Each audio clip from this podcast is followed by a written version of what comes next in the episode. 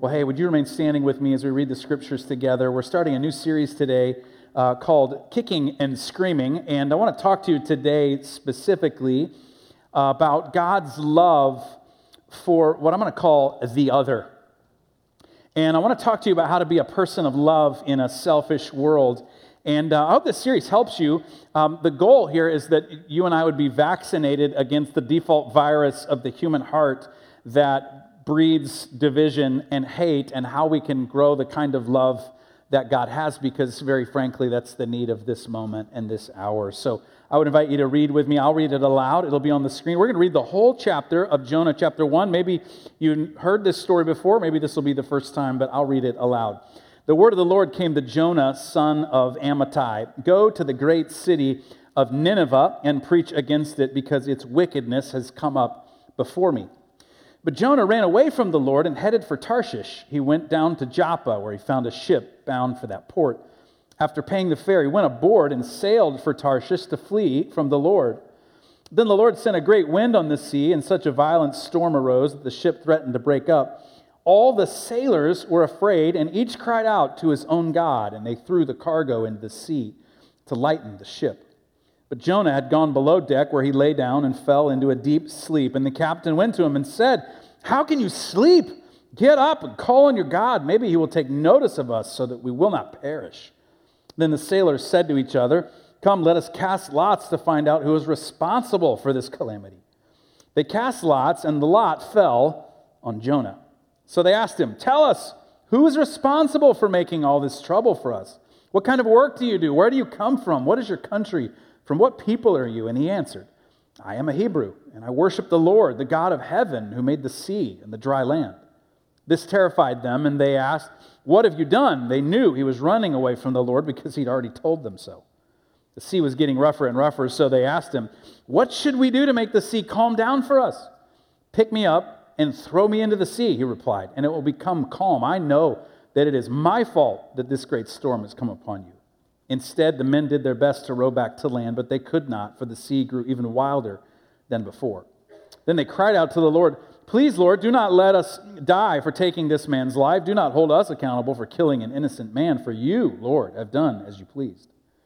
And they took Jonah and threw him overboard, and the raging sea grew calm. At this, the men greatly feared the Lord, and they offered a sacrifice to the Lord and made vows to him. This is the word of the Lord. You may be seated. Thank you so much for standing out of reverence for God's word.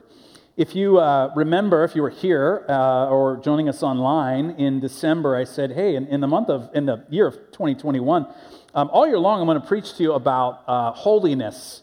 And uh, this is a new series that's starting today, but the whole year is about this subject of holiness. Now, you may be very familiar with what holiness is. You may not. Um, I'll just tell you what I mean by it and what the scriptures mean by it. Holiness refers to God's transformation of your life, yeah, God's work of uh, making you a different person. So, the first series of the year, we talked about uh, out of the book of Proverbs, we called it Aspire, and that was about having a holy attitude. And uh, then we just finished up a series, Fixer Upper, on relationships. How do you have holy relationships?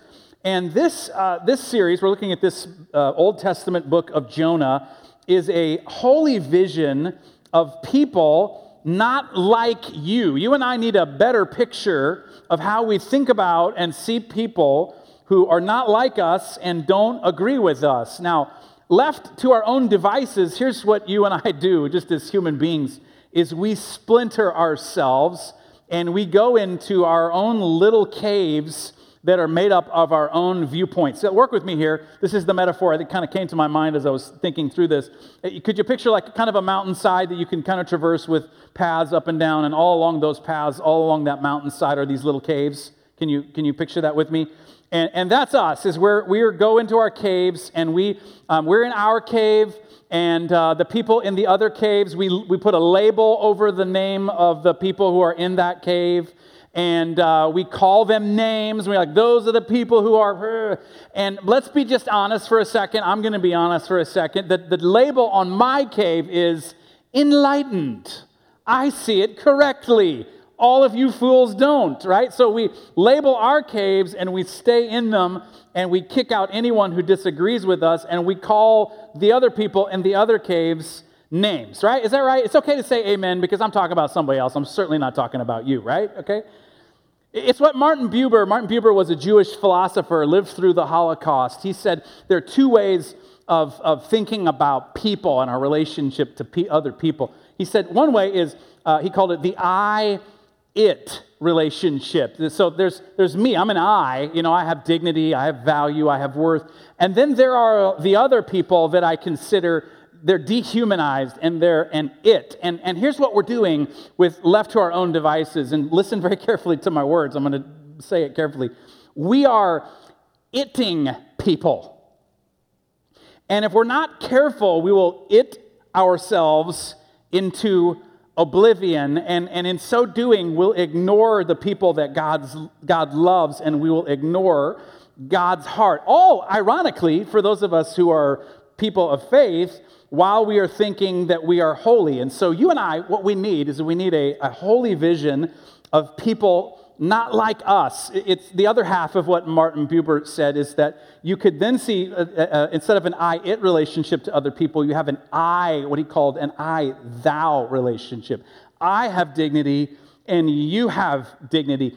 And I don't know if there is a book in the scriptures that is more fitting for this holy vision of other people than the book of Jonah. Now, if you grew up around this, uh, you went to Sunday school, you know this story. This is uh, very famously titled what? Jonah and the the whale, right? So some of you know what I'm talking about. Whale, fish, mammal, potato, potato. Don't get hung up on the fish because this is not a story about the fish or the whale or whatever that creature was. The Hebrew is ambiguous about what it was. Um, if you can believe in the resurrection from the dead, you could go and get in gear with a, a, a, some kind of creature swallowing someone. But that's not even the point of the story, right? We'll talk more about it next week in chapter 2. The, the, that, that animal, that, that thing in the sea, is a bit character in the story. So don't, don't get hung up on that. But if, if you're going to understand the book of Jonah, you got to go to the very end and read it from the end back from the beginning. I, I love reading and, and uh, read books growing up, stories, and, and um, I would get about uh, two or three chapters in, and I would, I would feel the tension built in the story, and I would go, I wonder how this is going to turn out. And so I would flip to the back of the story, and I would read, oh, okay, so she dies, and then he lives, and oh, okay. And then that would allow me to get through the tension of the story. It's kind of like at Christmas time. Um, don't tell my dad, but I would go take the presents. I would take an X-Acto knife, and I would slice the tape kids, listen. And uh, you pull it out of the thing, and then you can put it back in and tape it. And anyway, I did that, I admit it. But I did that when I would read books, you know, because I wanted to know the end. We kind of need to do that here. That's actually important because it gives us the lesson of the book or the point of the book. And the point of the book of Jonah is that you and I would share God's intent and heart for people. And you could go to the very last verse in Jonah, Jonah chapter 4, verse 11. We'll put it on the screen for you. These are the words of God. Should I, he's saying to Jonah, should I not have concern for the great city of Nineveh? We'll talk about what Nineveh is here in a second. But this is the implication is that this is God's heart for every city, that we're to love the people that God loves without any questions asked. And, and this question, Jonah, is the only book in the Old Testament that ends with a question from God to us. It hangs over the book as the question. And the whole book, as we're going to see as we go through this story about Jonah, is Jonah's answer to God's question Should I not have concern for that great city? Jonah's answer is no. You, you should not. You should not. And in a multitude of ways, Jonah refuses God's heart. Now, you got to understand this about these uh, prophetic books, these, uh, these books in the Old Testament. They're kind of in the second half of the Old Testament. If you've delved into that and you've seen um, all the names of those different prophets. All of those prophetic books usually focus on the message that the prophet is delivering. The book of Jonah instead focuses on the person of Jonah who is refusing God's message. And the book of Jonah is about his gap between how he sees people and how God sees people. Now I gotta I gotta pause right here, uh, not let you off the hook, and say to you that this is yes, this is about Jonah, but this is also a book about your gap and my gap, the gap between God's intent and heart for people that are not like me, and my intent and heart for people who are not like me. It's a, it exposes my barriers and your barriers and prejudices and distastefulness. And Jonah functions as this stand in, and it's about the holy vision that we need and the journey we have to make to get to it. Because, very frankly, the need of the hour is people who are bridge builders and not cave dwellers, right? And this is a, this is a story of conversion. And it's about converting someone who already believes. Uh, and the, the, the question, the big giant question mark that hangs over the book is will he be converted? Now, again, you can talk about Jonah, but this is also a question for you. Will you? Will you be converted? Now, you, there's two things that you need to understand about these Old Testament books if you're going to uh, make sense of them in the right way. If you don't, you'll misunderstand and misread the, the text. Number one, about prophets. Now, I don't know what you think about prophets or what you know about prophets.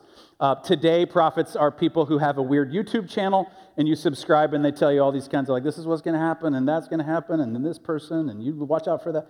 And, and that's not the biblical uh, prophet. They were, stereotypically, they were advisors to kings and they were, uh, they were what one person is called a forth teller rather than just a foreteller. In other words, they weren't predicting the future so much as they were saying, listen, this is what God's like. This is what God says. And if you keep going down this path, this is, what gonna hap- this is what's going to happen to you. They were the people who, without flinching, told the truth. So you got to get that picture in your head about who the prophets are supposed to be.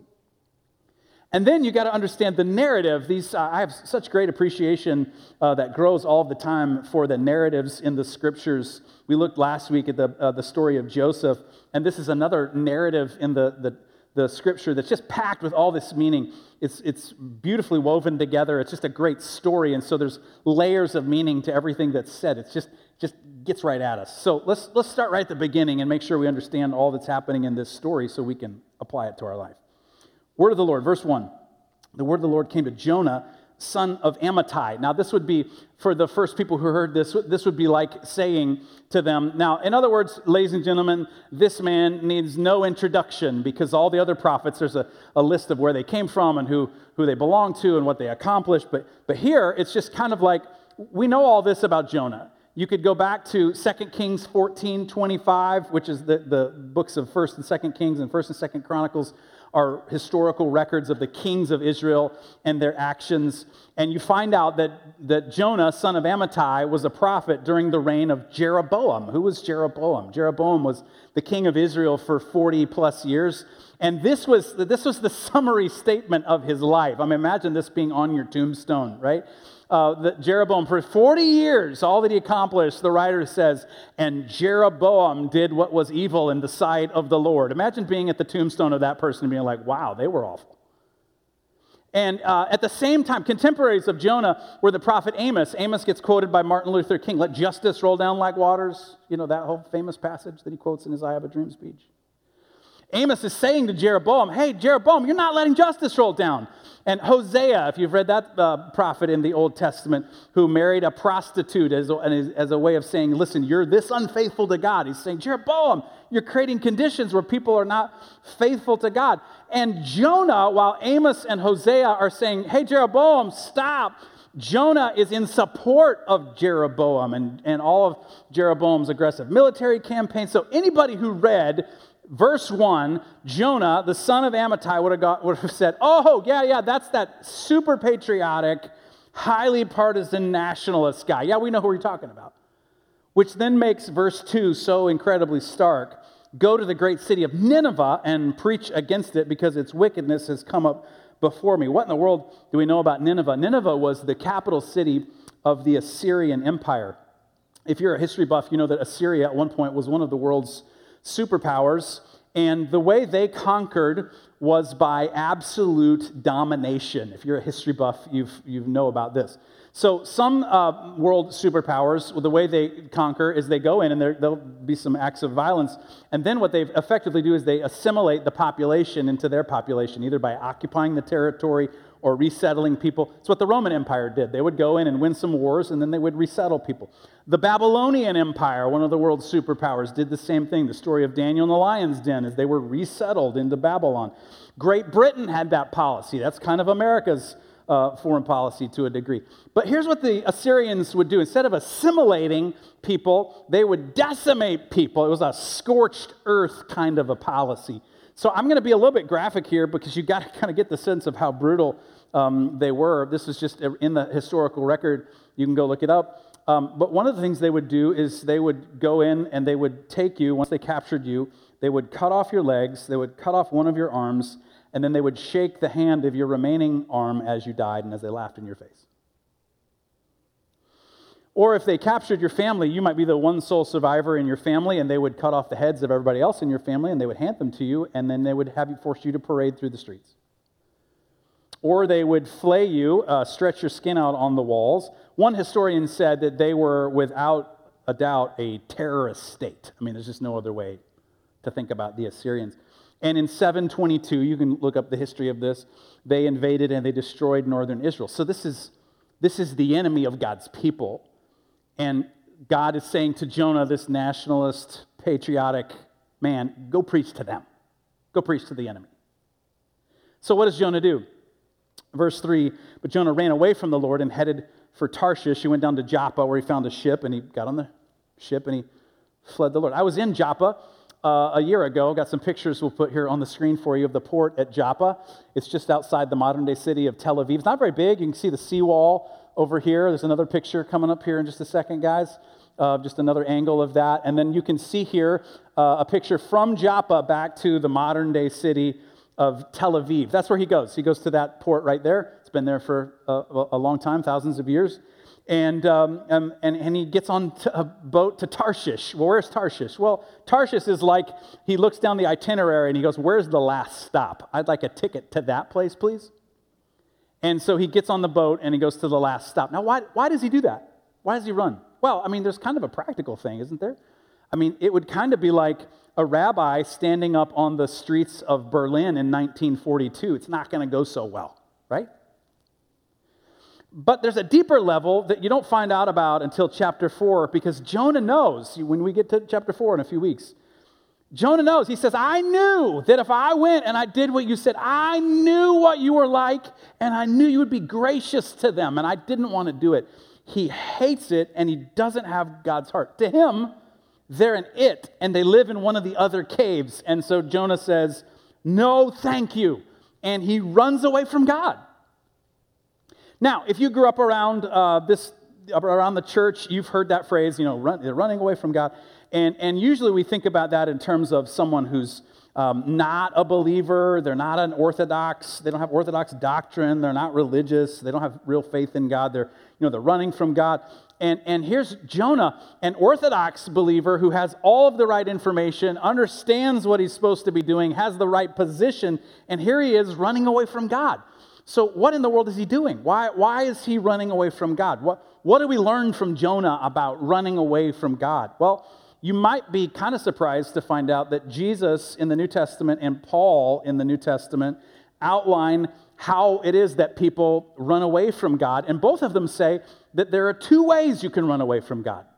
One is kind of the way that you might expect, and the other is kind of counterintuitive. So, the Apostle Paul, when he writes his letter to the Christians in Rome, the book of Romans in the New Testament, um, he describes in chapter 1 and chapter 2 ways people run away from God. In chapter 1, it's just the list that you, would, you and I would expect, you know, but people do all these horrible things and these terrible things. And, and he summarizes it in, in verse 29. They've become filled with every kind of wickedness. It's what you and I think of when someone runs away from God. Yeah, they're off doing all that crazy stuff.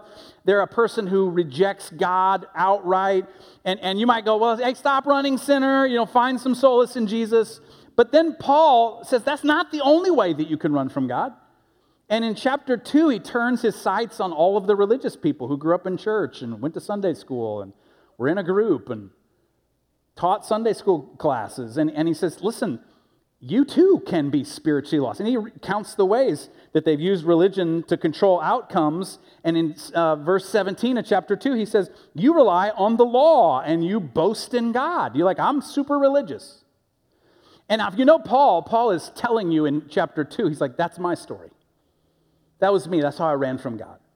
And then he summarizes it in Romans chapter 3, verse 10. He says, There's no one righteous, not one. No Sunday school teacher who seeks God, no group leader who understands, no pastor who gets it right.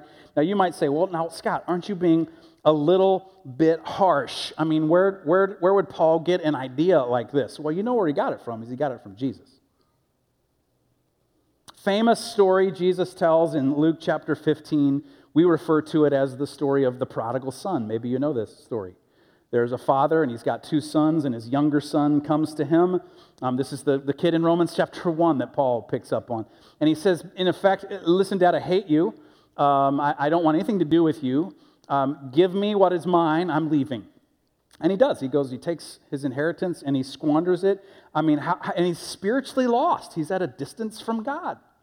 And how is he lost? Well, he's rejected his father. But that's just one son, right? We, we usually focus on that as the son, that that's the way you run away from God. You know, don't be like that younger son. You know, he's running away from God. Don't, don't be like that. But Jesus told a story about two sons, and both of them are lost because um, the older son is Romans chapter 2.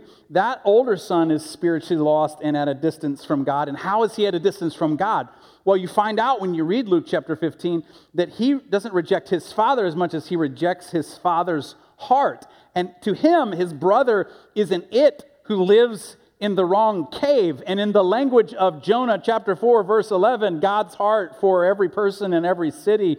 You could say it this way uh, should, I, should, I ha- should I not have concern for that younger brother? His father comes to him and says, Listen, all I have is yours. And shouldn't I have concern for that younger brother of yours? And the older brother says, No, he did it all wrong. Don't you get it? What, what, are, you, what are you doing? Now, which path is Jonah using to run away from God? He's using the path that Paul lays out in Romans 2. He's the older brother. He can't reconcile the mercy of God with the justice of God because we all know, right? God is supposed to smite the bad people and bless the good people who are like me. And when the real God shows up, as we're going to see as we look through this series, it drives Jonah to anger and despair. And he starts to question God. And he says, God, how can you be merciful to people who are as wicked as the Ninevites? Come on. And how can you be just if you're showing mercy? And he, he uses his religion as a cover for his hatred and his division. Now, here's again, I, told you Jonah is a stand in for you and me. So, how do we avoid doing the same thing? I want you to notice uh, two things that are offered to Jonah that he just completely walk. I mean, just goes right around them. He just foregoes them. And there are two things, two shifts, if we're going to avoid a Jonah heart uh, that we need to put in place. Here's the first thing is you and I have to see God at work. We have to understand that God's always at work. God's always doing something. The theological language for this is uh, prevenient grace, the, the grace that goes before. Some other traditions call it common grace. It's the grace of God that's always at work. You don't go somewhere and take God with you. When you go on a mission trip, you're not taking God with you because God's not there. And, and, and you know, thanks to your great magnanimous heart, he, you now have brought God to people. No, no. God was already there and you're working with him. This is God's world and God loves it, even the parts that we don't. There aren't people that God doesn't love, there are only people that God loves. This is prevenient grace. This is the, and Jonah sidesteps it completely. So, verse 4 says, The Lord sent a great wind on the sea, and a violent storm arose. And, and listen, you, you know, right, that, that sin running from God carries with it a storm. Now, I'm not trying to say that all the storms in your life are caused by sin, but I am trying to say every time we run from God, it creates a storm. And, and but watch how, watch how the prevenient grace happens for Jonah. These, these sailors, now I know we're in the middle of the country, and I know you're probably not around sailors a lot. Uh, but I've been around some sailors. We've lived in some places where sailors live. And in fact, uh, I pastored a guy who uh, captained a really large ship. And he would tell me stories about what sailors do to people they don't like when they're in international waters and they have no police force that can enforce what they do and they can't be held accountable for what they do. And, and when someone puts them in harm's way, do you know what a sailor does to that person? Overboard, swims with the fishes. And they don't, right? You see that? There's this violent storm comes up, and they don't kill him. In fact, they come to him and they ask him what to do, and they say, Well, who's responsible for all this? And so they ask him all these questions about his identity. And, and what he does is he answers with his ethnicity. And he says, Well, I'm a Hebrew. Here's the implication I'm a Hebrew. That means you're not. And so his prejudices shaped what he accepted as normal. Now, let me, let me give you a couple of examples here. And um, I just need you to go with me on these examples. And, and this might not be you at all. And I'm not trying to say that, but I'm just trying to use these as examples. You, you might be the kind of person who's grown up around all of this. And, um, you know, a guy like me shows up, and um, I don't wear a suit every Sunday. And in fact, I don't ever wear a suit unless you die um, or get married. And, um, and you might go, I, I don't know if I can take you seriously. Because I'm not sure you're taking this seriously because that's what you're supposed to do. And, and my, my retort back to you would be something like, well, Jesus didn't wear a suit. I mean, do you want me to wear what Jesus wore? I mean, I can do that, but.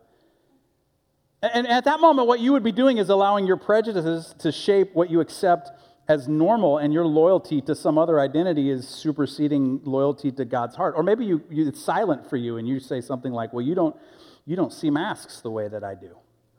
And you're wrong. And you don't get the big picture, and you're deceived.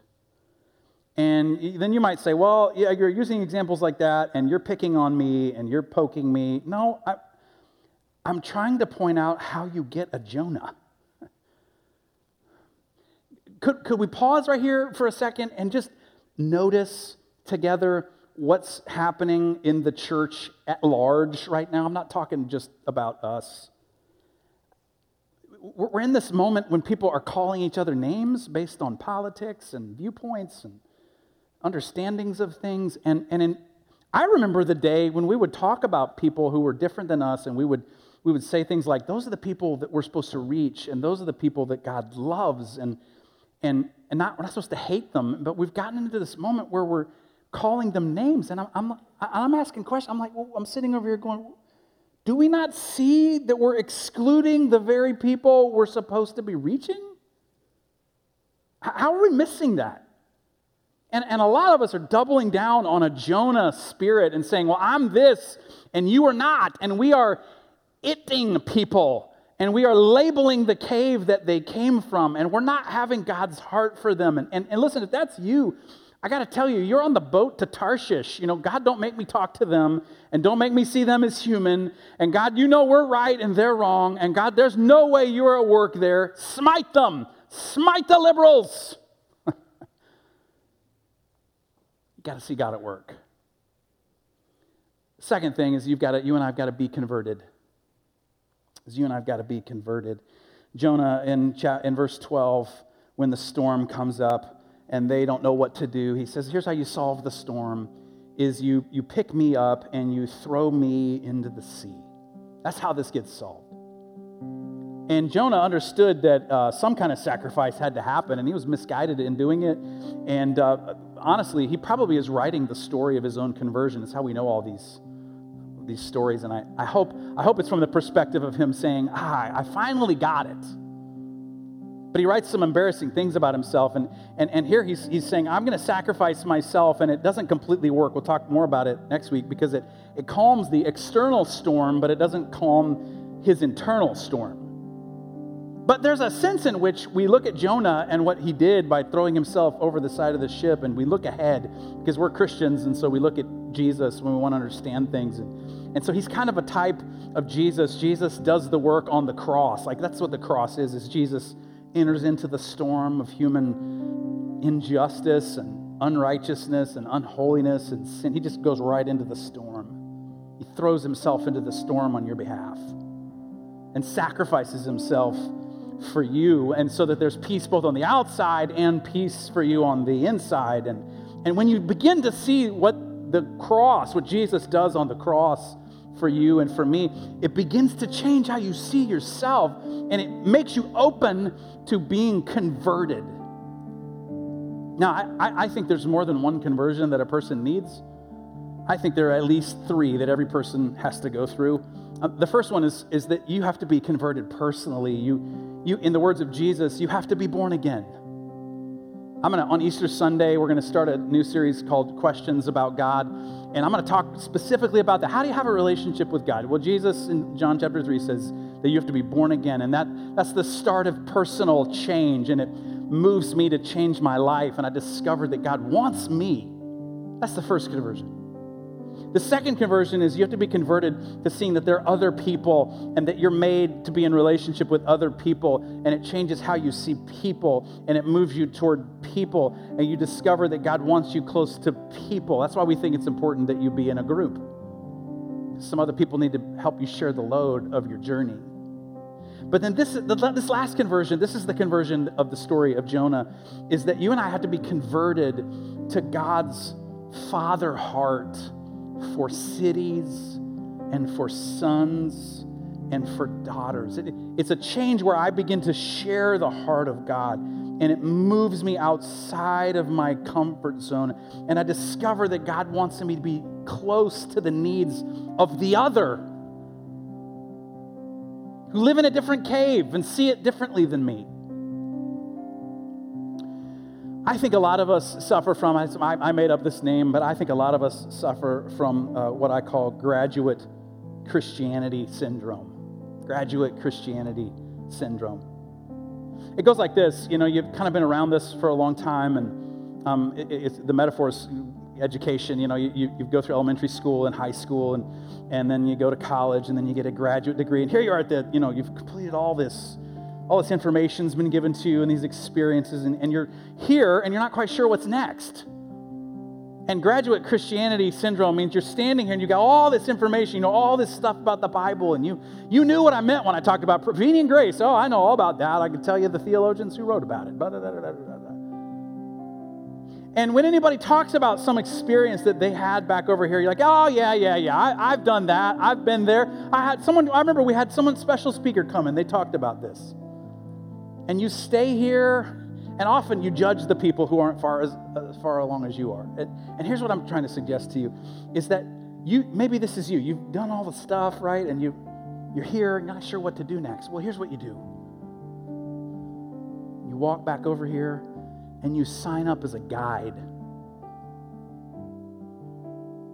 And you say, you know what I'm going to do? I'm going to go back to the beginning, to the places where I started, and I'm going to put my arm around somebody that doesn't see it the way that I do, and I'm going to love them.